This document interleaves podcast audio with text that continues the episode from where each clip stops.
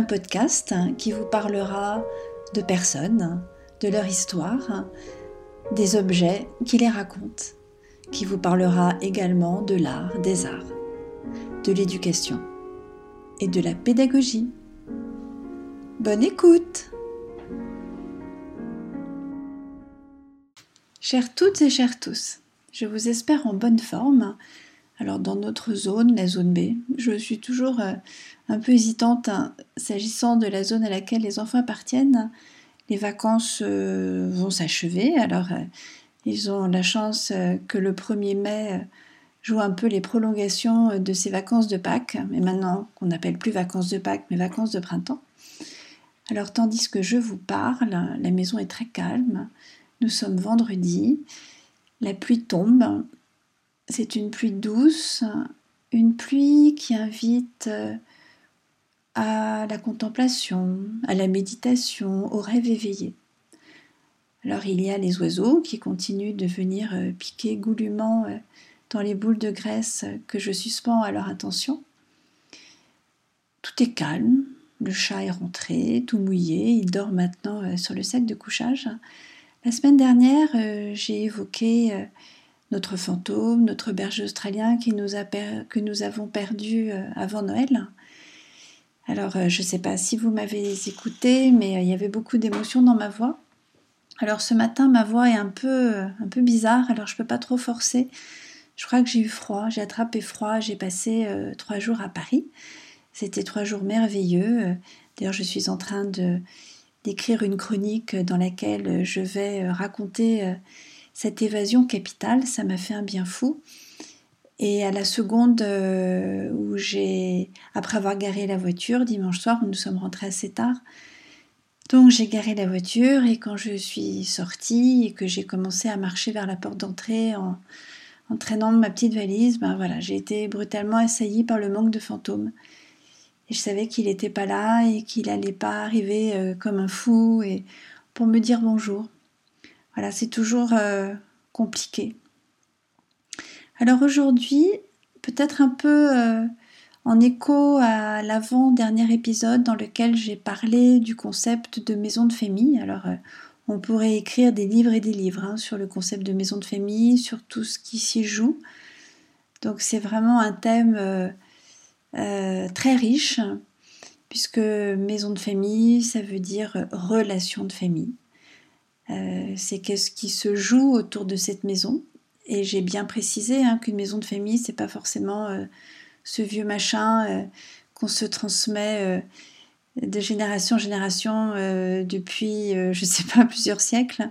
Une maison de famille, c'est celle aussi qu'on a choisie, soit celle dans laquelle on a plaisir à accueillir ses enfants quand ils ont grandi, et puis plus tard les petits-enfants. Mais aujourd'hui, je voudrais vous lire une nouvelle que j'ai écrite, alors il y a plusieurs années. En fait, c'est le seul travail véritablement abouti. Quand je dis abouti, euh, c'est qui a aussi été publié, que j'ai pu mener, parce qu'il y a beaucoup de choses qui traînent à droite et à gauche dans des cartons. Et dans ce recueil de nouvelles, il y en a une euh, à laquelle euh, je suis très attachée. Alors, il faut que je vous raconte l'histoire de cette, de cette nouvelle. Quand Stéphane a fait des recherches pour trouver une maison. Donc moi j'étais dans le Gard, en fait j'ai visité très peu de choses. Au début l'idée c'était qu'on soit en ville, voilà, pour euh, pas avoir à utiliser la voiture, pour pouvoir euh, avoir euh, bah, la facilité hein, qui va de pair avec une vie en ville, pour les enfants aussi, qui ne soient pas dépendants de nous. Et puis il n'y avait rien. enfin en tout cas voilà, c'était compliqué si bien que le choix s'est porté sur une maison à la campagne, euh, à quelques kilomètres de la ville la plus proche.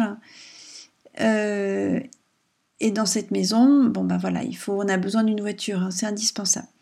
Et cette maison appartenait, était la maison de campagne d'un couple. Alors quand ils ont été amenés à mettre euh, leur maison en vente, ils avaient tous les deux, je crois, 80 ans.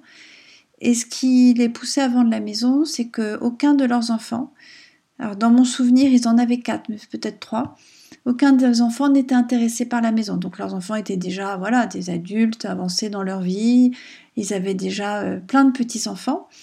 Et aucun des enfants n'ayant envie de garder cette maison, ils étaient obligés de la vendre, d'autant que le monsieur avait eu des problèmes de cœur assez graves et cette maison devenait lourde. Et cette maison avait été, je pense, particulièrement investie par euh, la dame. Ils avaient fait appel à un paysagiste pour euh, concevoir le jardin. Elle passait énormément de temps dans son jardin. Et je sentais euh, que c'était difficile pour elle. Je l'ai jamais vue cette dame, hein. on ne s'est jamais rencontrés, mais malgré tout j'ai perçu quelque chose. Alors quand nous avons visité la maison, pour être tout à fait honnête, à cette époque j'étais très très fatiguée. Euh, j'étais euh, j'étais un peu dans le brouillard. Je pense que j'étais pas spécialement à ce moment-là aux commandes de ma vie, donc j'ai un peu laissé faire mon mari qui lui ressentait le besoin de faire comme son père. Donc euh, son père avait acheté une vieille maison qu'il avait entièrement restaurée, pierre par pierre, euh, tuile après tuile pendant des années.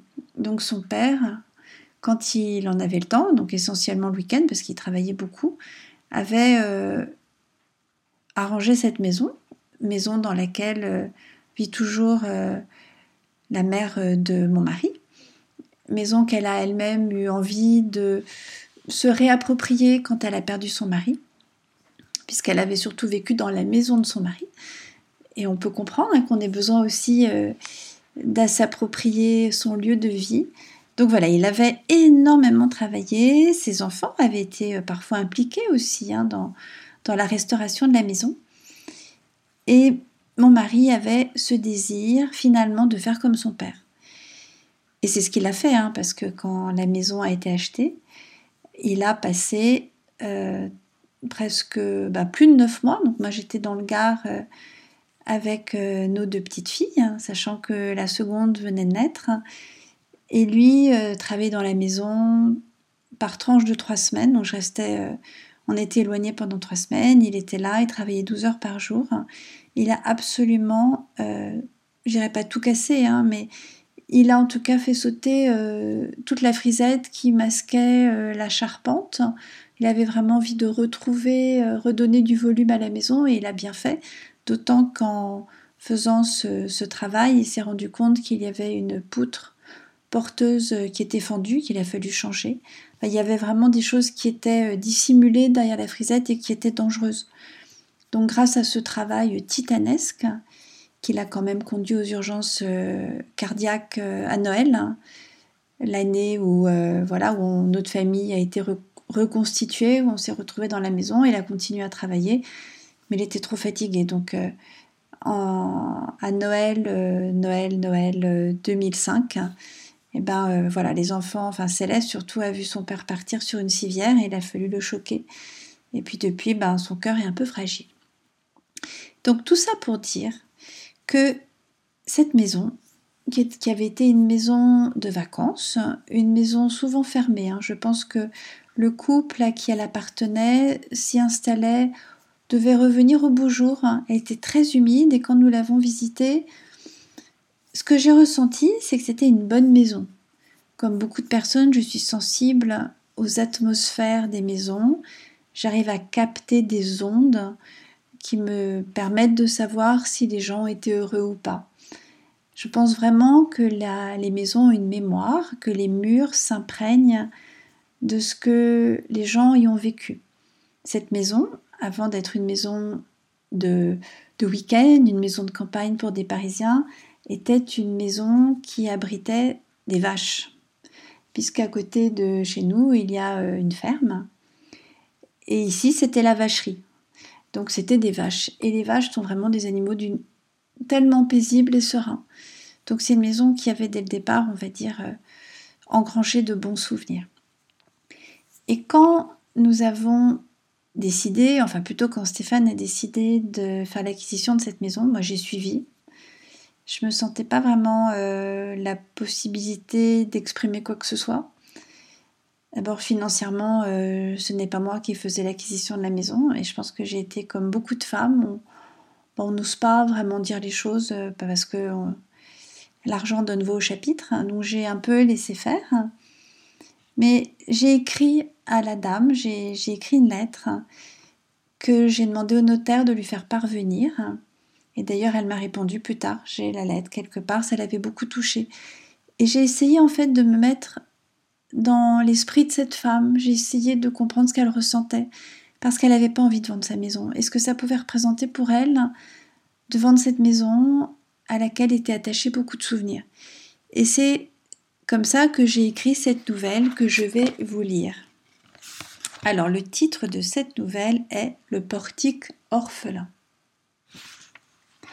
Entre le sapin et le prunier, il y a bien longtemps que les agrès ont disparu du grand portique vert, attaqué par la rouille. Le bois de la balançoire et du trapèze était tout vermoulu. Les cordes des anneaux menaçaient de céder. Nos petits-enfants ne venant presque jamais, ils ne servaient plus à personne. Un jour, mon mari les a décrochés et jetés. Les chambres des enfants ne résonnent plus, des rires et de cris. Le porte-manteau de l'entrée ne disparaît plus sous un amoncellement de vestes, imperméables, gilets, écharpes et bonnets. La légion de bottes en plastique aux semelles lourdes d'un mélange de terre, de feuilles mortes et de cailloux s'est volatilisée. À l'époque, elle heurtait mon sens esthétique. Aujourd'hui, j'en ai la nostalgie. Ce matin, j'ai poussé pour la dernière fois les volets de notre chambre. C'est toujours moi qui les décapais et les repeignais en verre anglais. C'est notre dernier week-end dans notre maison de campagne. Nous sommes seuls, mon mari et moi. Nos grands-enfants sont déjà venus chercher leurs affaires. Bientôt, le camion des déménageurs sera là. Tout ce qu'ils emportent sera donné. Les enfants sont installés depuis longtemps, ils n'ont besoin de rien. Ils vivent loin. Je vais dans la cuisine, je réchauffe une tasse de café. Je m'assieds à cette table de couvent chinée dans une brocante. Je me rappelle encore combien nous étions heureux de notre acquisition. C'était exactement ce dont nous avions besoin pour faire tenir toute notre tribu. Les enfants étaient encore des enfants, et nous des parents, qui avaient toute la vie devant eux. Je ferme les yeux, je les revois. Ils sont tous là autour de la table, et ils se régalent de la brioche que leur père est allé chercher. C'est l'automne. Cet après-midi, nous irons en forêt cueillir des champignons, et peut-être qu'en rentrant, nous ferons partir notre premier feu de cheminée. Pour les châtaignes, c'est encore trop tôt. Mes yeux sont toujours fermés et la tasse de café entre mes doigts n'est plus très chaude. Dans mes souvenirs, nous sommes passés directement de l'automne à l'été, en sautant la case hiver. De toute façon, la maison était trop humide pour que nous y venions en cette saison. C'est seulement l'été et le temps des grandes vacances que nous passons en bonne partie ici. Les enfants m'ont aidé à faire de la confiture d'abricots. Les pots brûlants refroidis sur la table de couvent. Le moment venu, nous les couvrirons de paraffine fondue. Les filles, de leur, leur plus belle écriture, réalisent les étiquettes. Maintenant, le café est tout froid et les enfants ont grandi. Ils boudent la maison, ou alors ils nous demandent la permission d'y venir seuls, avec des amis et d'y organiser des soirées. Fin mai, certains s'y installent pour réviser, en vue des examens qui se profilent. Je ne boirai pas mon café, il est froid, et je n'ai pas envie de le réchauffer, une fois encore. Je m'approche de la fenêtre, qui donne sur mon jardin. Je me permets de me l'approprier car il était vraiment mon domaine, sur lequel je régnais presque sans partage. Comme je l'aimais, mon jardin. Je l'aimais à la hauteur du temps que je lui consacrais et de tous les bonheurs qu'il me donnait en retour. Plus les enfants grandissaient, et plus je passais de temps à jardiner j'avais plaisir à créer des petits bosquets où je mélangeais les essences. Je faisais en sorte qu'il y ait des taches de couleur tout au long de l'année. Quand les enfants ont commencé à nous confier leurs propres enfants à garder, et que, avec le premier petit enfant, les gestes que l'on croyait perdus ont ressurgi si naturellement, j'étais heureuse d'abandonner pour un temps mes gants, mon tablier et mes outils de jardinière les petits enfants insufflaient une seconde jeunesse à la maison. À nouveau, des rires et des cris retentissaient de toutes parts. Un de leurs plus grands plaisirs consistait à investir les chambres de leurs parents et à jouer avec les jeux qui avaient été les leurs au même âge, ou à se plonger dans les romans d'aventure qui les avaient fait vibrer. Nous étions entrés dans une nouvelle ère, et cette ère passait obligatoirement par la lecture des aventures des Trois Mousquetaires ou du Club des Cinq. À nouveau, des petites mains s'offraient pour tourner la grosse cuillère dans la bassine à confiture, écumer la surface et réaliser de belles étiquettes. Ce matin, je me sens vieille. Je ne m'étais jamais sentie aussi vieille, mais c'est un fait. J'ai vieilli. Les années sont là, et c'est pour cette raison que nous nous sommes résolus, la mort dans l'âme, à mettre la maison en vente. Mon mari et moi manquons désormais de force et d'énergie pour l'entretenir, et les enfants ne souhaitent pas la conserver. Je monte à l'étage. Je passe en revue les pièces. C'est triste, une maison vide. Je m'assieds sur le fauteuil que j'aime le plus, très large, très confortable. Il est tendu d'un velours gris-vert. Le velours est râpé en certains endroits. Il se déplie en un lit d'appoint pour une personne. Il était là quand nous avons fait l'acquisition de la maison. Il en est à la fois la mémoire et le cœur. Tout de suite, les enfants avaient décidé que c'était là que nous installerions pour raconter les histoires. Je commençais par m'asseoir et ensuite chacun des quatre enfants arrivait à se trouver une petite place. Il est bien trop lourd et volumineux pour que nous le conservions. Par la force des choses, il sera un cadeau de bienvenue destiné au nouveau propriétaire. Mon mari m'appelle, le camion est arrivé. En un temps record, les rares affaires qui entretenaient encore un simulacre de vie dans la maison, tels notre lit, la gazinière et quelques chaises, sont chargées par des bras puissants à bord du camion. On me tend un papier que je signe. Les roues crissent sur les graviers. Mon mari referme le portail. Je ne peux plus retenir mes larmes. Il me serre fort contre lui. Je sais qu'il partage mon chagrin. Nous avons été si heureux dans cette maison. Je suis certaine que ce bonheur est palpable, qu'il s'est infiltré dans les murs, et que la maison garde en mémoire tous nos rires.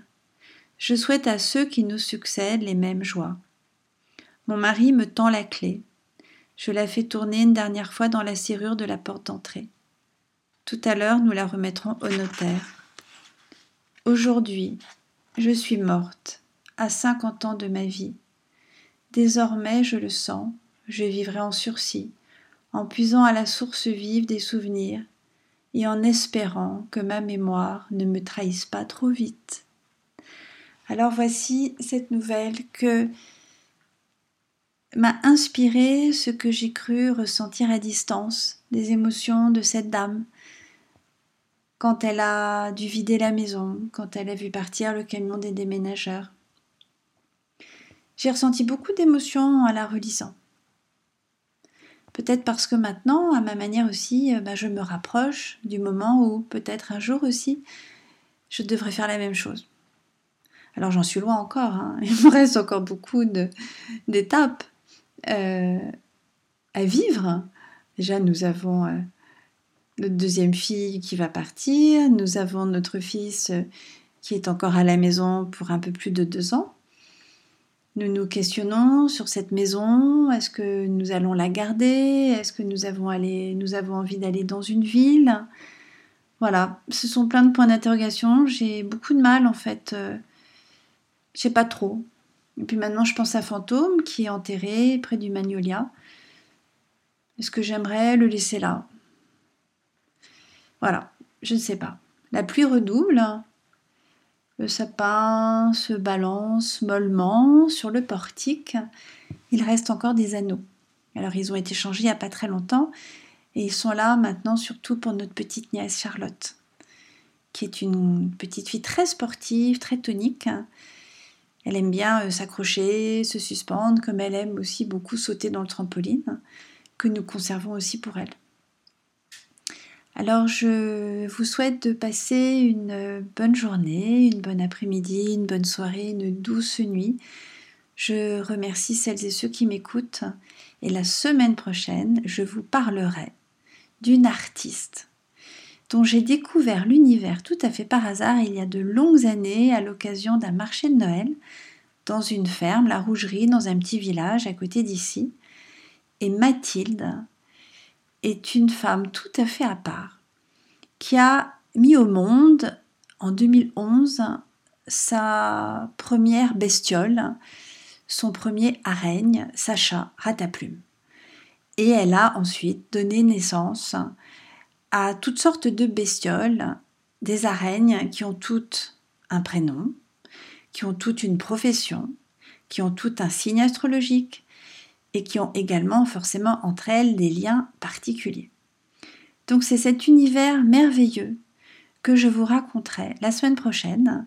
J'ai besoin encore de me nourrir de l'univers de Mathilde, également de celui de son mari Yannick qui l'accompagne. Ils sont tous deux intermittents du spectacle. Yannick euh, compose euh, également euh, des chansons. D'ailleurs, il faut que j'aille les écouter. Et, Mathilde est une conteuse. Et d'ailleurs, quand j'avais échangé avec elle, il y a maintenant, je vous dis, hein, je sais pas, 7 ou 8 ans, je lui avais dit que Vraiment, elle devrait raconter ses histoires, qu'elle était faite pour ça. Et c'est ce qu'elle fait maintenant. Elle raconte ses histoires et son mari, elle, ont aussi le projet d'écrire un livre qui va se faire. Hein. Euh, ils sont euh, comme beaucoup d'intermittents du spectacle, hein. ils ont été euh, secoués par les confinements. Donc, ce sont, ça a été des moments difficiles hein, que je comprends d'autant mieux que ma sœur est elle-même intermittente du spectacle. Donc voilà, c'est cet univers que je vais vous faire découvrir et vous verrez que par certains côtés, l'univers de Mathilde est très proche de celui de Prévert. Je vous dis donc à la semaine prochaine.